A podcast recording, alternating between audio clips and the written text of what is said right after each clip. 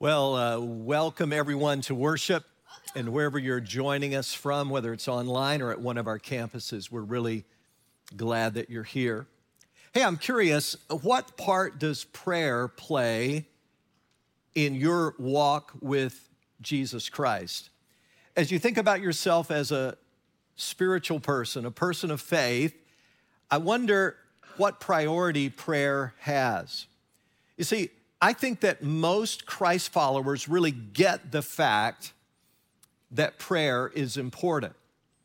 One survey showed that 76%, that's a lot, of the American people say that they practice prayer. 76%. Over 50% said they pray every single day. Now, I, I, I think that's pretty impressive. But I think that most of us, as followers of Jesus, would admit that our prayer life is not as effective or efficient or faithful as we want it to be. One poll asked American Christians, hey, what do you want to most hear about when you go to church? And the number one priority on the list that people wanted to hear about was how to make prayer more effective. So that's where we're going today. I want to talk to you about powerful prayer, and we're looking today at what is commonly called the Lord's Prayer, found in Matthew chapter 6. Let's look at it together and then spend some time unpacking it. Jesus said, This then is how you sh- should pray Our Father in heaven, hallowed be your name.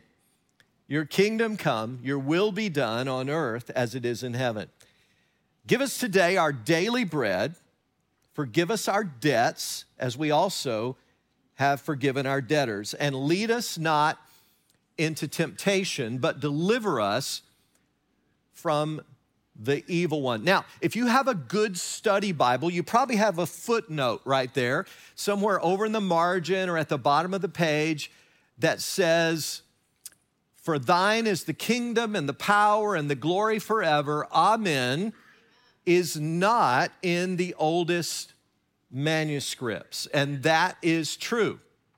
In fact, that phrase does not appear until the late second century in any ancient manuscript of the New Testament. Now, that doesn't mean it doesn't have good theology. That doesn't mean it's wrong for us to pray it. In fact, I'm going to keep on praying it when I pray the Lord's Prayer. But I just want us to be clear it was likely not a part of the original teaching of Jesus. Now, we call this the Lord's Prayer. That's okay. But it's really more of a model prayer because I'm, I'm contending today that found in this prayer is a formula, a formula, a model, a structure, a template for truly powerful and effective prayer. And if you're like me and you want to grow in your prayer life, I believe that God has some things to teach us today. Now, here's our problem when we face a passage. Like, can I just tell you the problem we have today? We've heard this so often, haven't we? We think we kind of know all about it. In fact, millions of Christians, millions of Christians will recite this prayer today all around the world as a part of their worship liturgy. I have done funeral services, graveside services, where I will invite everyone standing around the graveside to pray the Lord's Prayer with me, and I'm shocked. Every time I'm stunned. Even people that I know are not church attenders can usually mouth the words to the Lord's Prayer. But our problem is when we're so familiar with something, we may not be open to learning new things about it. So, with ears to hear, let's go into some new territory today. And I, I want us to look, first of all, at the first part of, part of the prayer, which is a focus on God, and then the second part, which is a focus on us. So, let's dive in together. First of all, the focus on God. if you were to ask me, Pastor Rex, what is one of the greatest problems with Christianity today as you see it? This would probably be my response. It is too human centered. Now, that's a sweeping statement, but I'll stand by it. By and large, Christianity today, at least in our culture in the United States of America, is a little too humanistic. Here's what I mean millions of people come to church with the attitude, with the attitude, God, what have you done for me lately? Because you exist, you exist to meet my needs. Now, they might not ever say it that crassly, but clearly the mentality of many professing Christians is that God is all about meeting our needs. And I hope I don't have to tell you that is completely twisted. Now, don't get me wrong. Don't get me wrong. God cares about us. I mean, my goodness, Jesus came on a rescue mission to save us from our sins. Yes, God has a plan for our lives. All these things are true. But Jesus taught if you really want to be effective in prayer, you don't begin with your laundry list and bring it to God. You begin by focusing on God Himself and the character of God. That's where it all begins. Let's look at verse 9 again. Our Father in heaven, hallowed be your name. That word hallowed means to revere, to reverence, to recognize God's holiness. And so, right up front in the prayer, we're introduced to one of the greatest balancing acts in the Christian life. And let me explain to you what I mean by that. We have to balance these two aspects of who God is. Let's put the words on the screen here immanence versus transcendence. Don't let the big words scare you. Let me explain what they mean. The word immanence, when it's spelled with an A rather than an I, an I has a different meaning. When it's spelled with an A, it means closeness and accessibility. And that's what Bible teaches about God, that God is near us, that he is close, that he's accessible, that he understands us and he cares. But we have to balance that with the fact that God is transcendent. What does that mean? God is holy beyond us. Jesus said, Our Father in heaven. The Apostle Paul said, He lives in unapproachable light, whom no one can see or can see. We're talking here about the creator of the universe, one who is so beyond us, we can't begin to imagine who he is in all of his fullness. And so there you have it. In your life as a disciple, you have to balance both of those. And if you forget that God is immanent, here's the thing you won't bring your concerns to Him. You'll think, oh my goodness, God's got bigger fish to fry than my problems. I mean, he's got poverty and racism and all these world problems to deal with and the economy. My little needs don't matter at all. And if that's your conclusion, you're absolutely wrong. This is the staggering thing about God. Although He is the creator of the universe, He cares about our needs. But if you forget God's transcendence, then you'll become a little too chummy with God. You'll use phrases like the big guy upstairs. And you'll forget that God is awesome in his holiness. So, a healthy disciple balances both of these aspects of who God is. And it's very important that we keep that balance there. Now, let's unpack this idea that Jesus used, this word he used for God. You remember what the word was? He said, Our Father. Now, occasionally I'll read in a book that Jesus introduced a revolutionary idea about God that he is Father, as though that were the first time it was ever mentioned. That is absolutely wrong. Jesus wasn't revealing something new here. about God as Father, that is a common reference in the Old Testament. Just so you know, I'm not crazy in making this up. Let me give you a few examples of that. We read in the book of Deuteronomy, chapter 32.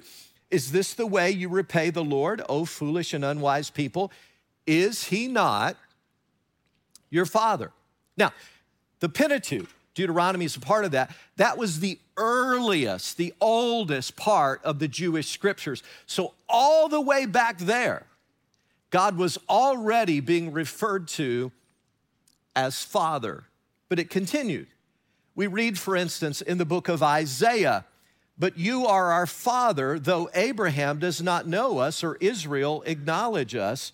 You, O Lord, are our Father. So the prophets also came along and taught God is our Father. Jeremiah the prophet put it like this I thought you would call me Father and not turn away from following me.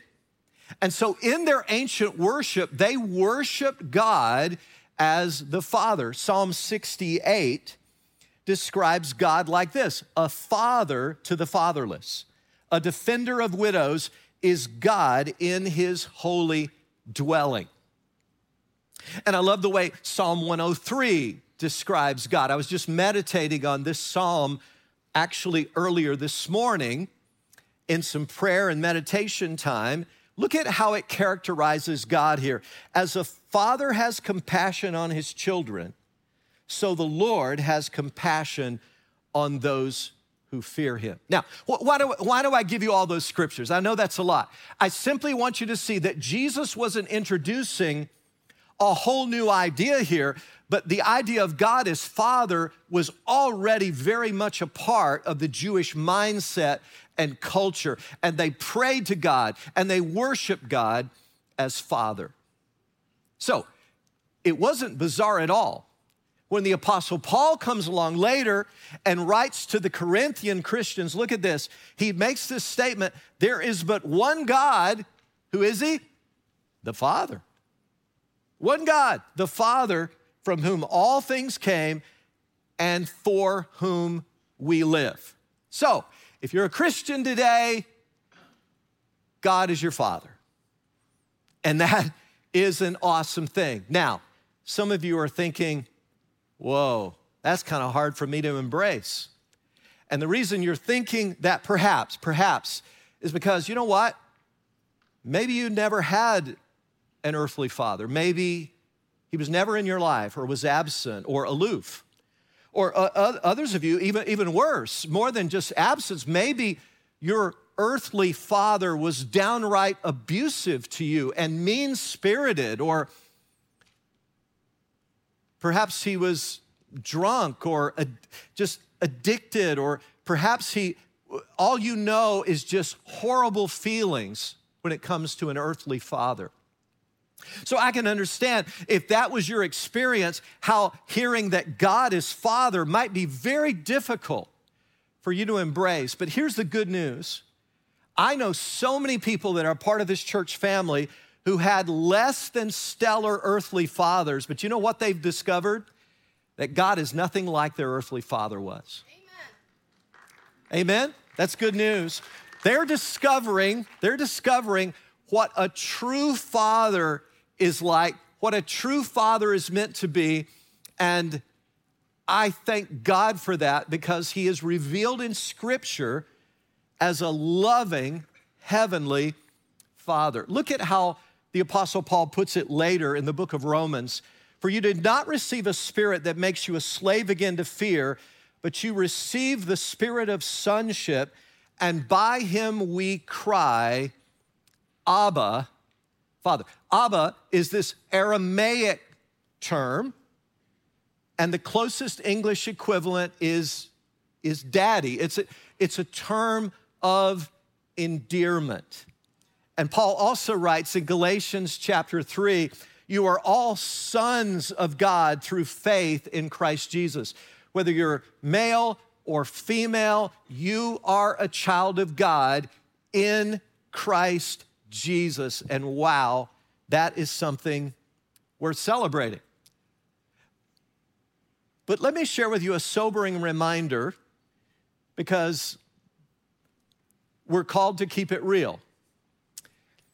If you are not a disciple of Jesus, if you have not repented of your sin, if you've not yielded your life to God the Father, God is not your Father. See, there was a movement decades and decades ago in this country where people, even people in the church, began to talk about the fatherhood of God and the brotherhood of man. Like, oh, you know, we're all just sons and daughters of God the Father. Well, not in a biblical sense. Not in a biblical sense. Watch this now. Jesus spoke to religious leaders in his day, and he said in John chapter 8, You belong to your father, the devil. And you want to carry out your father's desire. So I just want you to see that if we're keeping it real and honest, there's this clear distinction in Scripture between children of God and children of the devil. Just one more verse about that. 1 John chapter 3, the Apostle John puts it in very clear words. This is how we know who the children of God are and who the children of the devil are. Two categories. Anyone who does not do what is right is not a child of God, nor is anyone who does not love his brother. So, let me ask you a personal question today. Is God Almighty your Father in heaven? Do you know Him in those kind of intimate Abba kind of terms? Do you look to Him as your source, the source of every good thing you have in life. If you do, you're always going to be balancing those two aspects of who God the Father is. He's immanent, He's close, He's close enough to care about your every need today, but He's also transcendent. He has the power to do something about it. And that's one of the reasons I love being a follower of Jesus, because we serve a God who doesn't just talk but it's just a bunch of smoke and mirrors. He actually has the power to make a difference in our lives. And scores and scores and scores of men and women and young people at Grace have discovered all of that in God, their Heavenly Father. But Jesus goes on.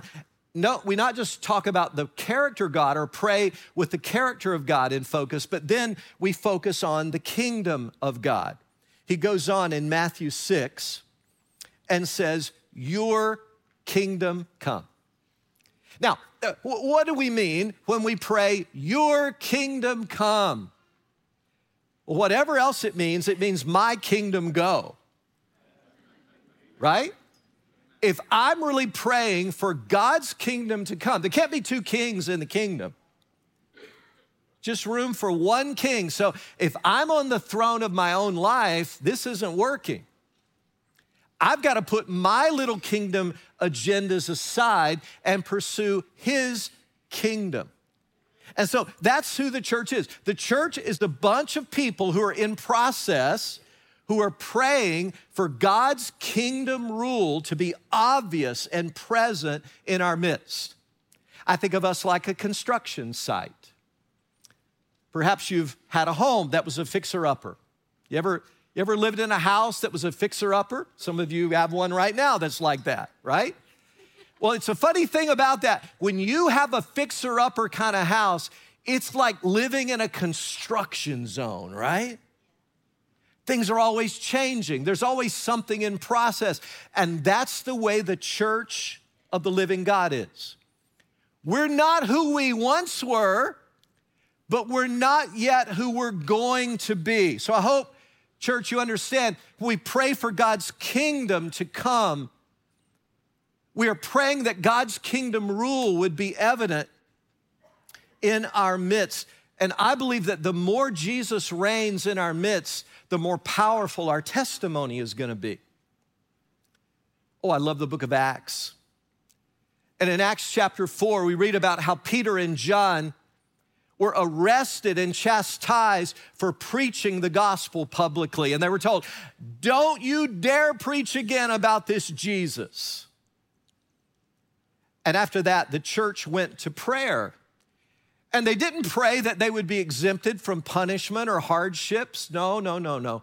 Their prayer, if you read it carefully, it's all about the kingdom to come. They wanted God's kingdom rule to be manifest in their midst. They prayed that God would give them power to testify boldly and that God would do miraculous things in their midst. And then we read in Acts chapter 4, verse 31, after they prayed, whew, the place where they were meeting was shaken, and they were all filled with the Holy Spirit and spoke the word of God boldly. That's what happens when God's kingdom comes in our midst. It's not a political kingdom. It's not one that you're going to see with your eyes with a bunch of, you know, structures where everybody will go, yeah, that's it.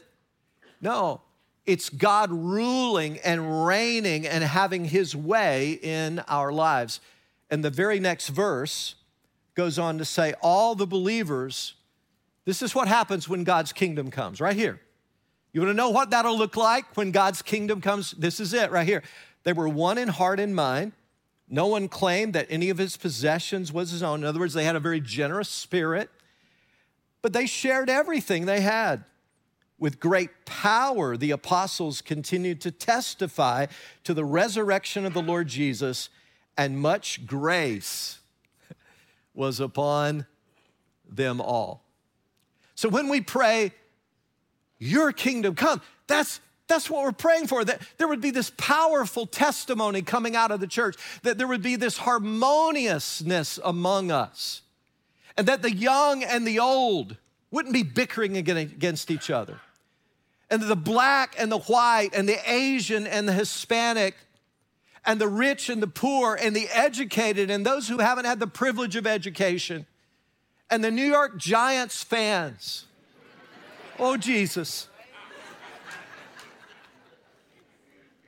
And the New England Patriots fans, Lord help us, God, would get along and love each other and serve God together. That's, that's what happens when God's kingdom comes in our midst. And then he adds another phrase to it we're to focus on the will of God. The will of God. Let's look at the next phrase in the prayer Your will be done on earth as it is in heaven. Now, listen, listen, listen carefully right here.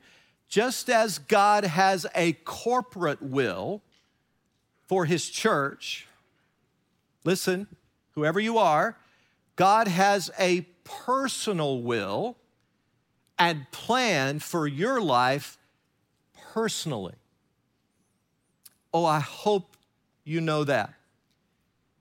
And the problem with us is that our sinful human nature wants to resist God's will for us.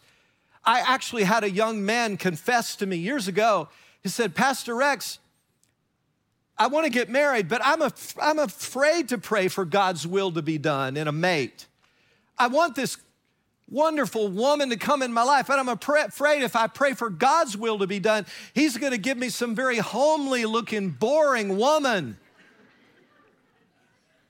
I said, Man, I appreciate your honesty, but nothing could be further from the truth.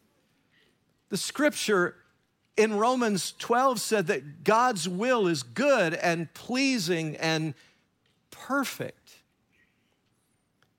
Doesn't mean your life will be exempt from pain, of course, but it means that ultimately God has your good in mind and His glory at the same time.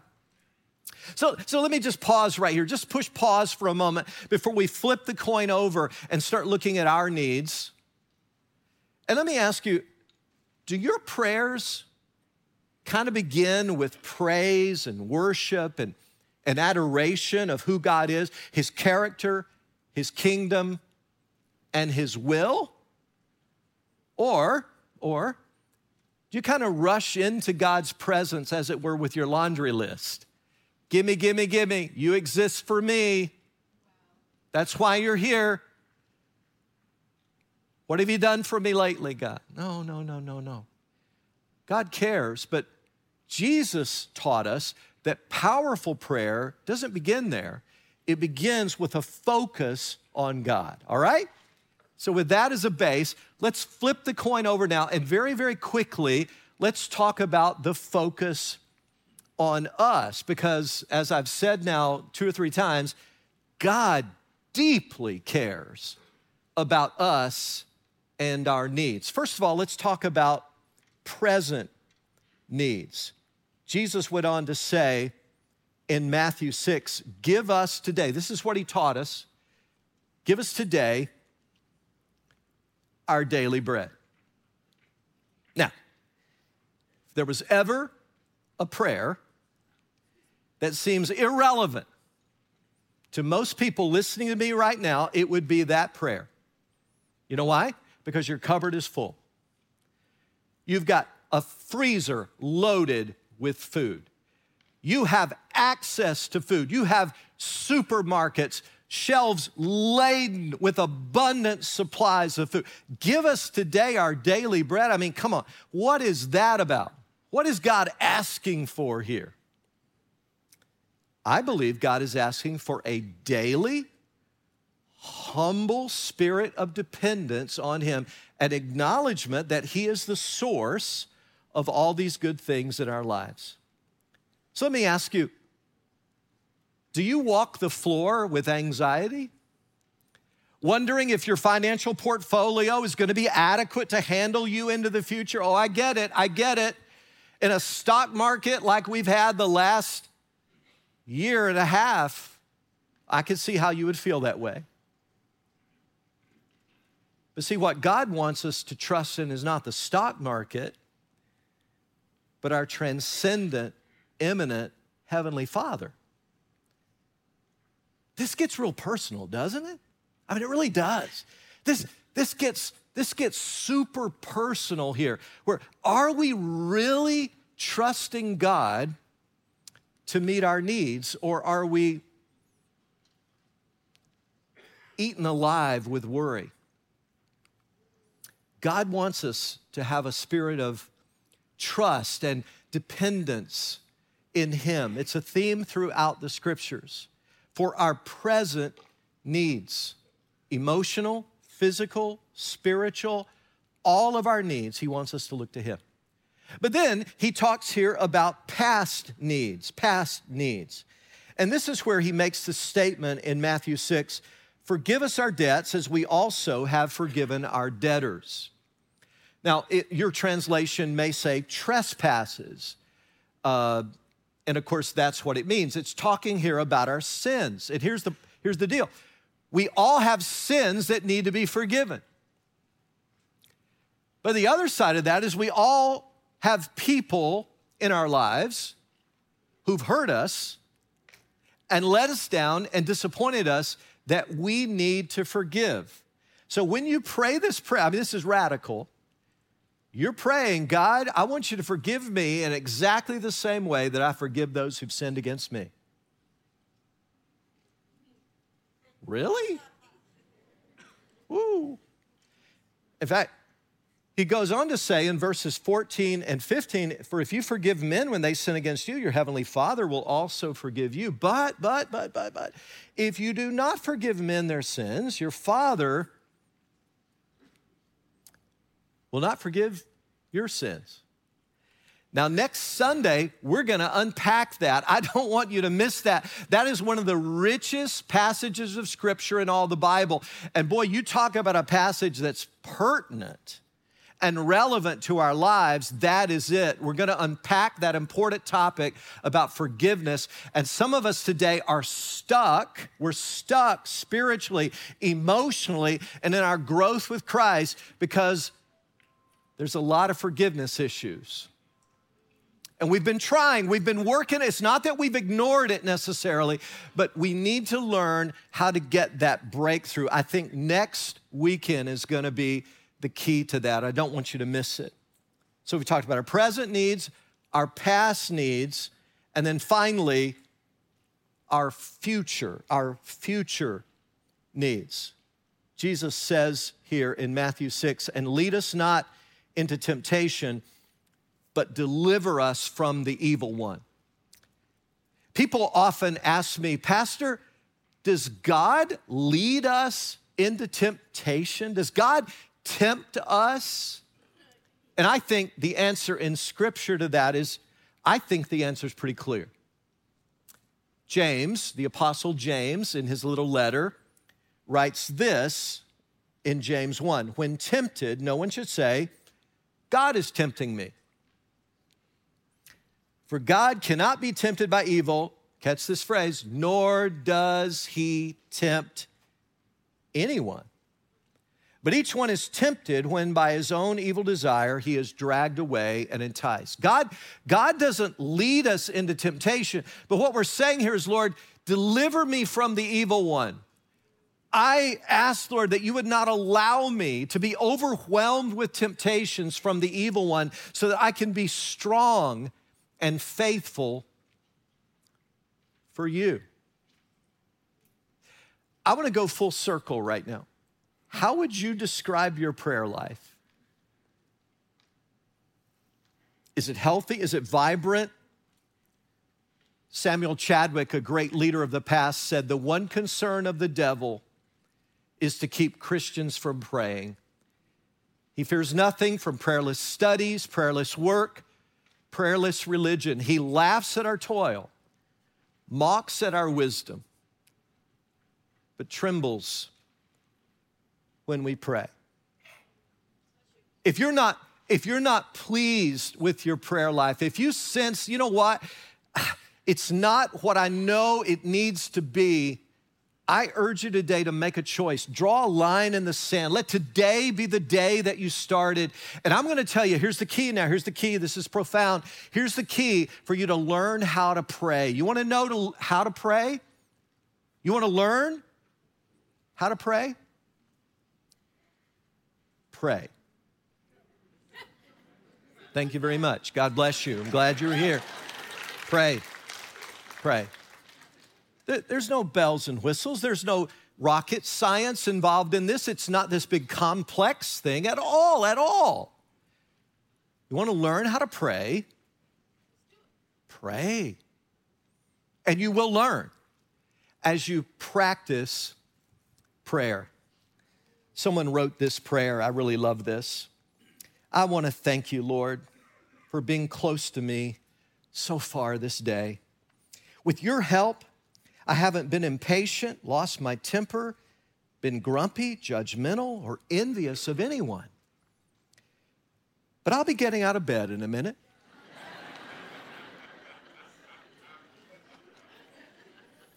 and I think I'll really need your help then. And so we do. I'm so glad. I'm so glad that Jesus revealed to us a heavenly Father who welcomes our prayer, who says, I'm dying to meet with you. Come to me with your concerns. He's immanent, he's close, he's accessible, but he's also transcendent, big enough, sovereign, powerful enough to do something about it. That's the God to whom we pray. Father, oh, I thank you. I thank you that you are the sovereign, holy, transcendent, immanent, glorious Father that Jesus revealed to us. And that the light is green when it comes to prayer. You've said, Come on, call to me, and I will answer you and tell you great and unsearchable things you do not know. You've told us that the prayer of a righteous person is powerful and effective. Thank you for that. And Lord, we all want to grow in our prayer life. I pray that today would be a day of new beginnings and that we would learn to pray by praying. And I pray all of this in Jesus' name. Amen and amen.